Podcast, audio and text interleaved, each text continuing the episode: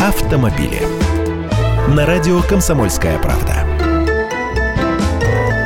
Здравствуйте. Сначала две курьезные новости, обе из Кузбасса, но это совпадение. Ровно то же самое могло произойти и в вашем городе. А в центральной части города Кемерово легковушка Kia Ceed оказалась под колесами бронетранспортера.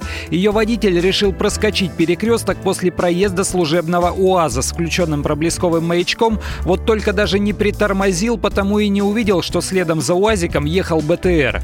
Боевая машина ударила в правый бок легковушку, к счастью, счастью, несерьезно.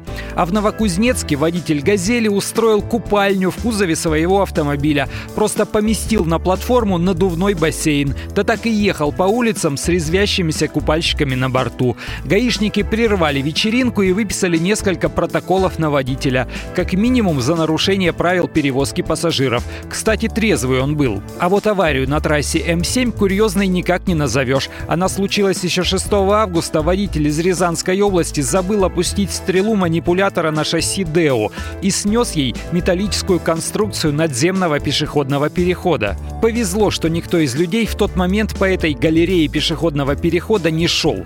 Не повезло водителю грузовика Mercedes Actros и мотоциклисту из Москвы, которые врезались в рухнувший мост и попали в больницу. Надо бы всем нам осторожнее быть. Я Андрей Гречанников, эксперт комсомольской правды. С удовольствием общаюсь с вами в программе «Дави на газ» по будням в 8 утра по московскому времени.